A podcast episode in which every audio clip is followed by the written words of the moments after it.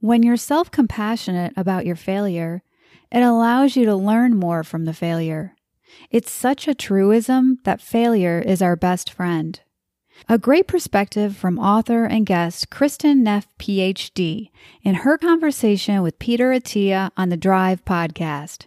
Listen in to hear what cured Peter's abusive inner critic, how to reparent yourself with self compassion to become a more securely attached adult, and why self kindness, self compassion, and connectedness can affect your quality of life for the better.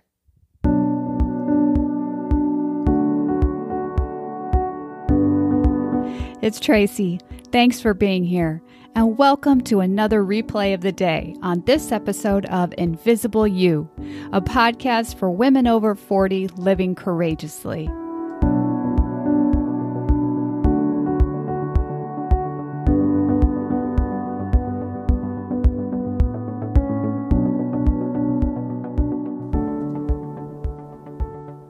So, I don't think I mentioned this in the last few episodes, but I wanted to tell you about the party I had for myself throughout most, if not all, of February. And no, you didn't miss my birthday. It was actually a pity party. That's right, a whole month to feel sorry for myself because nothing says I heart you like a 46 year old woman walking around in her pajamas all day whining about the unfairness of life while stuffing her face with gluten free chocolate chip cookies. Good times. And until recently, or two days ago, I was listening to one of my favorite podcasts, the Quote of the Day Show, with Yo, what's up, y'all? host Sean Croxton. And it featured motivational speaker and preacher Eric Thomas, who was giving a talk about previous generations and how much harder life was back then compared to now and how his great grandmother worked herself to the bone cleaning houses for other people and working out in the cotton fields all day. And he goes on to ask the audience, What do you have to complain about?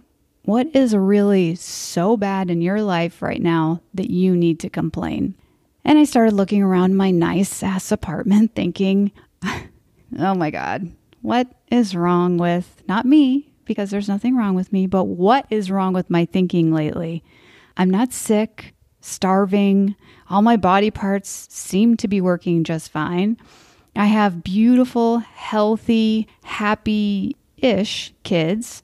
I shop at Whole Foods for fuck's sake. And what I don't get there, I have delivered right to my damn door from a company halfway across the US.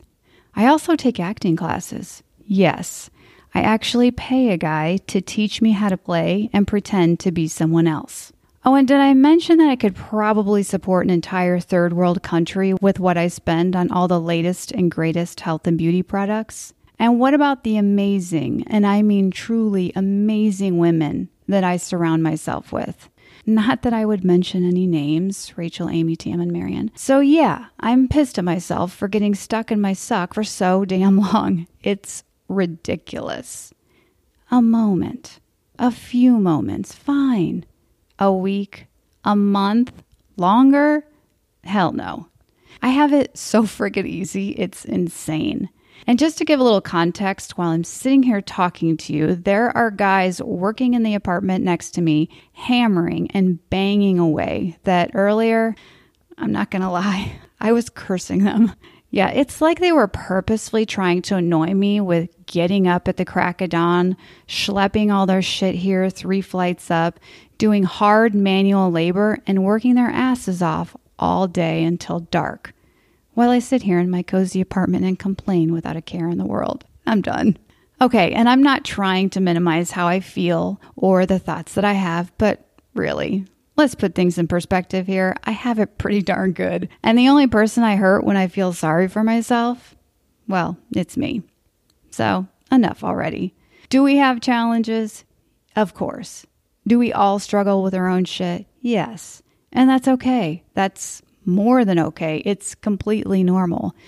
But come on, girl. The hardest thing I have to deal with is my own endless chatter that make up these dumbass stories I tell myself. But on the bright side, at least I have a good imagination, right? Silver lining? Yes? No? Whatever.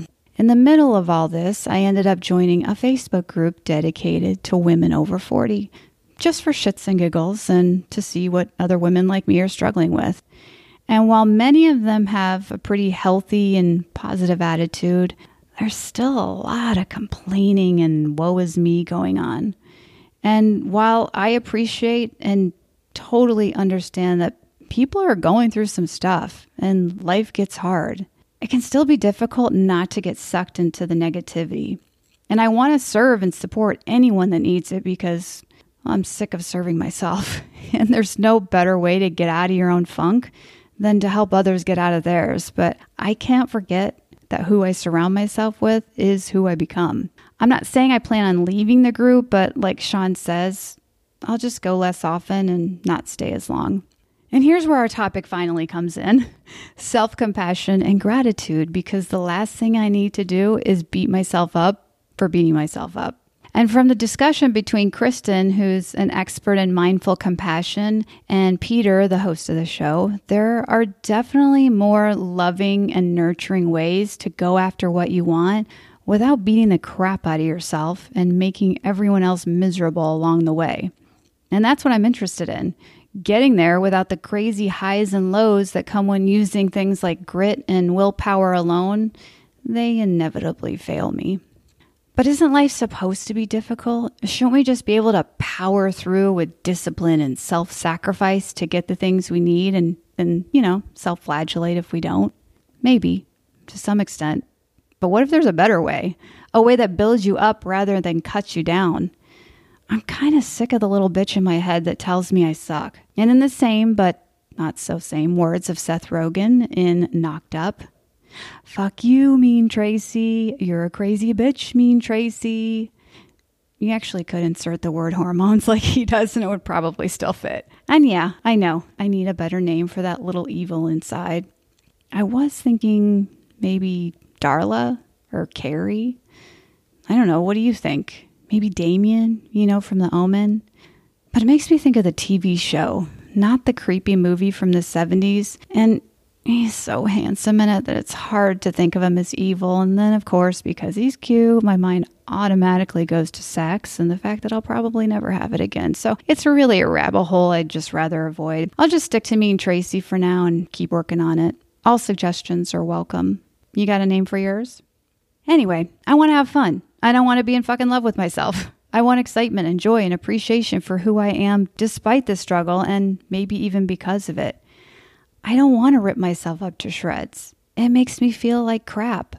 And the only thing it serves is to give me a hit of anxiety laden motivation that lasts a quick minute, like an addict who gets their fix. So I say, screw it. Life's a never ending experiment till we die, so why not try a bunch of shit and see what sticks? Especially, as Kristin says, it's based in science. Now, if someone were to ask me, Tracy, what's your superpower? I know what I'd say. Why, self compassion and gratitude. The good news we all have access, so we can all be superheroes. The bad news we can all be superheroes. So much for being a special snowflake. So, how's it used? Well, the next time you're in the middle of a little mental torment in like what, five minutes, if you're anything like me, stop, catch yourself like Peter does in the clip. Flip that conversation and focus on the positive in it.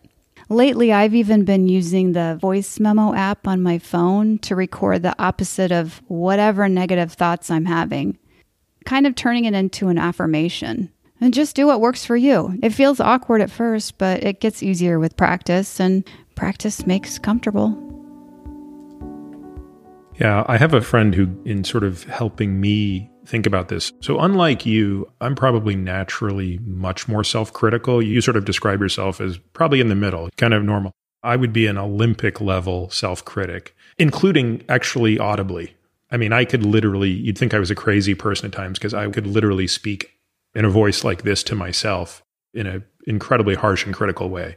So, a friend of mine, Rick Elias, who has been on this podcast and who I consider not just a friend, but kind of a, a life mentor, said, I want you to practice something, which is when you're in that moment and you're about to have that discussion with yourself, I want you to picture that the same events occurred that are upsetting you, but now it wasn't you that did it, it was one of your close friends that did it. How would you console him?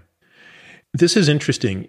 It was for me a process of five months of doing this. But for example, I'll give you so there's two things I do almost every day. I either shoot my bow and arrow or drive my race car simulator. Now, those are two seemingly nonsensical activities, but unfortunately, they both have become barometers of self worth. So when they don't go well, the inner self directed hatred is enormous. And it results in anger and tantrums and outbursts and feelings of total worthlessness when they don't go well. So instead, what I started doing, and I literally did this every single day for five months, is after every single episode of doing one of those activities, which meant every single day, I would take my phone out and I would speak into the recorder as though it were my friend who had that bad experience. And I would say, I would use my name. So I'd say, Hey, Peter, I know you just had a really bad day shooting and you couldn't hit the broadside of a barn if your life depended on it. But it doesn't mean you're bad. It just means that you had a bad day at archery today, but you're still a great dad and you're going to get another chance to come out here and do this tomorrow. And there are probably reasons for it today. You might not even know why you didn't shoot poorly, but blah, blah, blah, blah, blah. I would send text that message to my therapist every single day as a form of accountability. It really was amazing how much it de escalated me. It was actually very quick. It used to be at the point where driving or shooting poorly could ruin my day.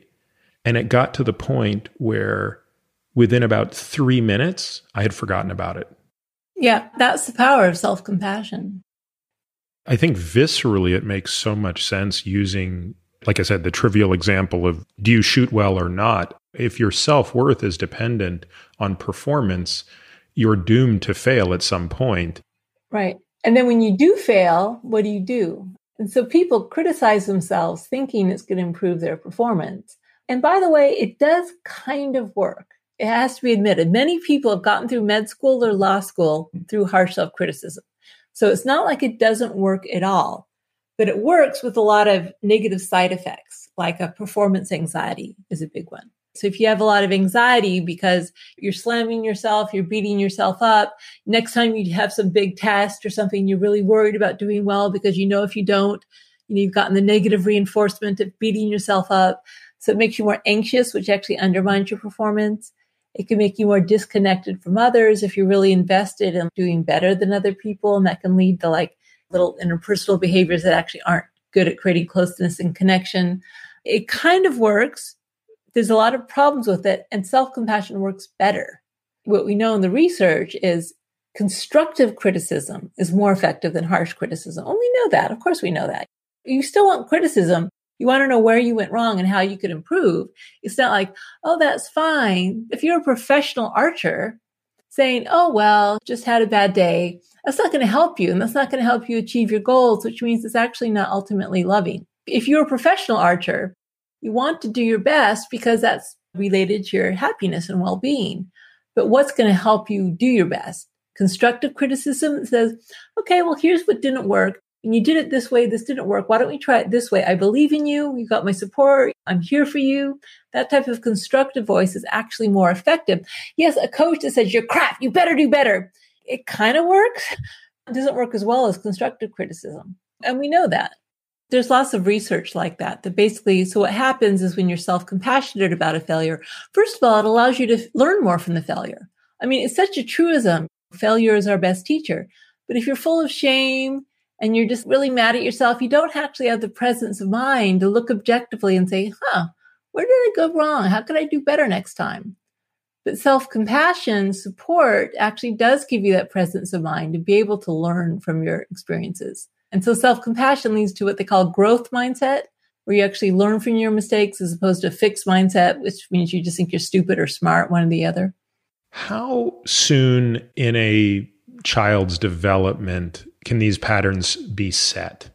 We don't have a lot of data with kids. Partly that's because we don't have a good way to measure self compassion in children.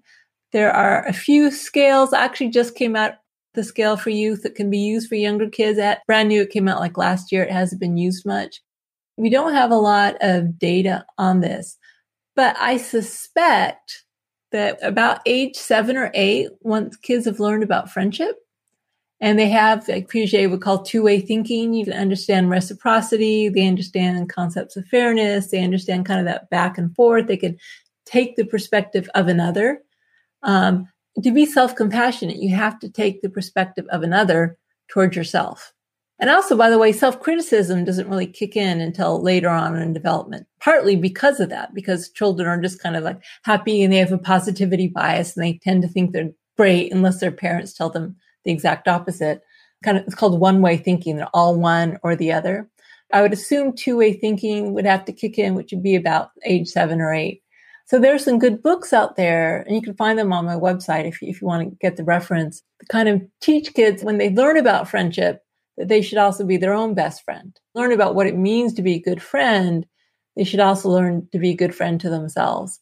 And I suspect that's probably the best time to start introducing these concepts. And then adolescence, once you start getting metacognition and you get more abstract thinking, it's even more appropriate because that's when really the self concept formation starts kicking in. What kind of person am I? And then you can start having conversations with teenagers. They actually do understand issues like, do you really want your sense of self worth to be contingent on being pretty enough or having people like you or being smart enough? They have enough abstract thinking skills to be able to understand something like self compassion. There's also some literature for formal diagnoses of PTSD, isn't there? Oh, oh, in terms of self compassion? Yes. It's not so much that self compassion aids in the diagnosis of PTSD, there's a lot of research actually on self compassion and trauma. So there's kind of two parts to that research. One is that people with early childhood trauma, so sexual, emotional, physical abuse, it actually hinders the ability to be self compassionate as an adult. And that's mainly because of the attachment system. So if you have secure attachment, it means you think you're kind of valuable, you're worthy, and your needs are worth being met if you had secure attachment with your parents and your parents treated you like you were worthy and they met your needs consistently, then when you're an adult, it's easier to think that I'm worthy and I'm going to meet my needs because I'm worthy of having my needs met. If you have insecure attachment, then you may not think that your needs are worthy of being met.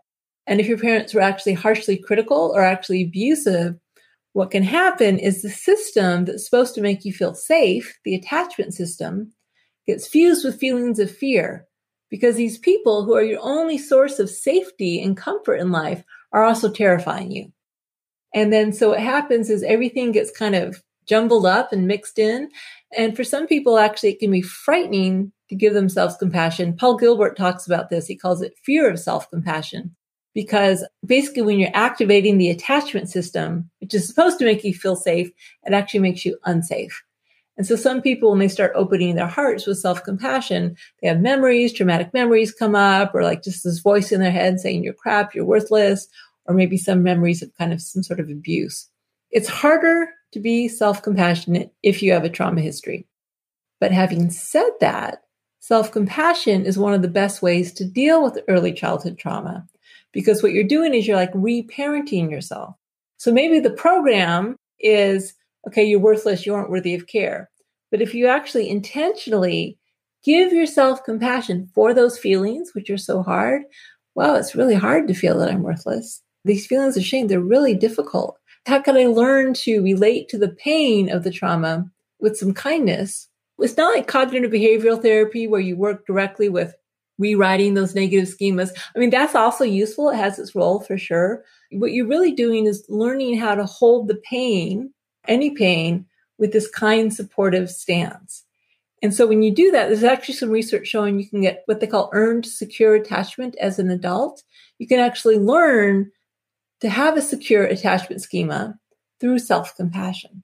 Maybe your parents didn't meet your needs consistently, but you can learn to meet your own needs consistently when you're frightened or you need help or you need support in some way. It is harder. The road's bumpier, and it usually really helps to have a good therapist help you unpack all of this. Once people can do it, there's lots of research, especially with compassion focused therapy created by Paul Gilbert, which is specifically designed for people with early trauma. There's different ways you have to approach it, and the way in is a little different, it has to go slower, and things are a little different. But it actually is remarkably effective, and you can get people who are able to heal from early trauma through self compassion. And so there's research showing this. If you look at trauma that's not caused by early childhood, for instance, there's a lot of work with combat veterans. So combat veterans who went to Iraq or Afghanistan who experienced a lot of combat trauma, what they found is those veterans who are more self-compassionate toward themselves about what they'd experienced, they were less likely to develop post-traumatic stress syndrome. And so in a way, post-traumatic stress syndrome is when, you know, the trauma kind of almost gets locked in your body and you keep re-experiencing the trauma because you can't process it. And so self-compassion towards the trauma helps you process it so it doesn't get kind of, you might say, locked into place through post-traumatic stress syndrome. Yeah, which really makes so much sense when you look at the incredible success that the organization MAPS has had in testing MDMA in people with PTSD because MDMA is the ultimate compassion molecule. So it basically takes a slight amount of compassion you might have and it just amplifies it tremendously. And that's presumably why people in as few as two or three sessions can have otherwise debilitating PTSD rectified. I think there's only one study that did show that MDMA increased self compassion, but there isn't a lot. I think there's a huge we'll see starting there's a huge boom already in looking at psychedelics mdma mushrooms because what they do is they give you an experience of basically love and connectedness.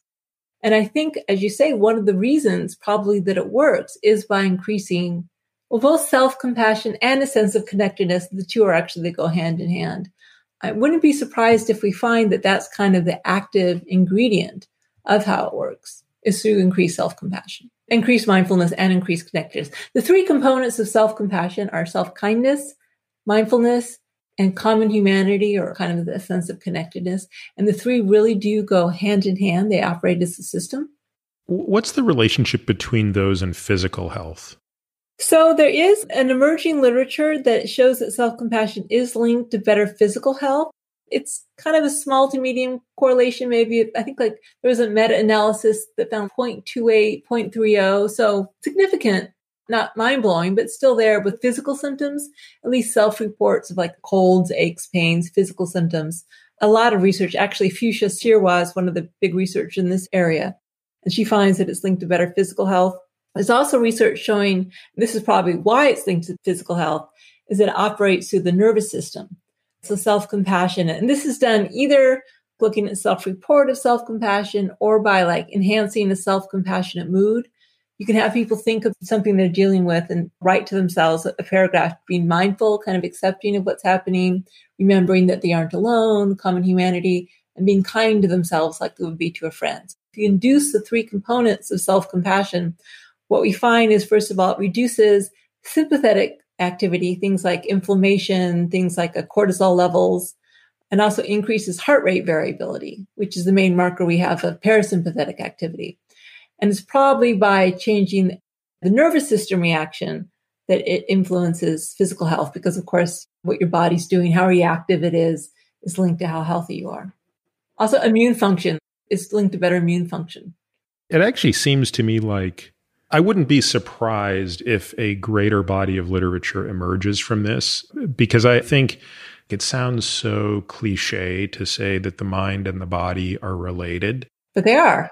They clearly are. And I think anybody who's tried to help people in one of those dimensions and not been able to help the other is pretty aware of that focus. And and certainly I interviewed Bob Sapolsky some time ago, and I think his work in stress is just so interesting.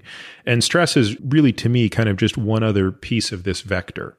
So I'm excited to hear that we're becoming more aware of this because obviously the lens I kind of come at all these things through is longevity. And longevity isn't just living longer, it's living better.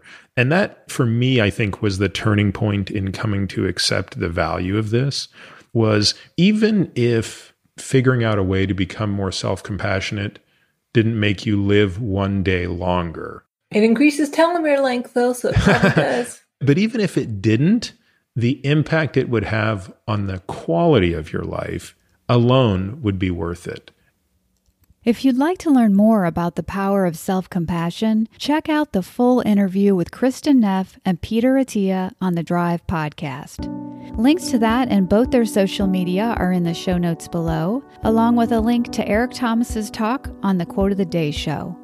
And if you enjoyed today's podcast, please subscribe and share with someone you think might benefit. And until next time, thanks for listening.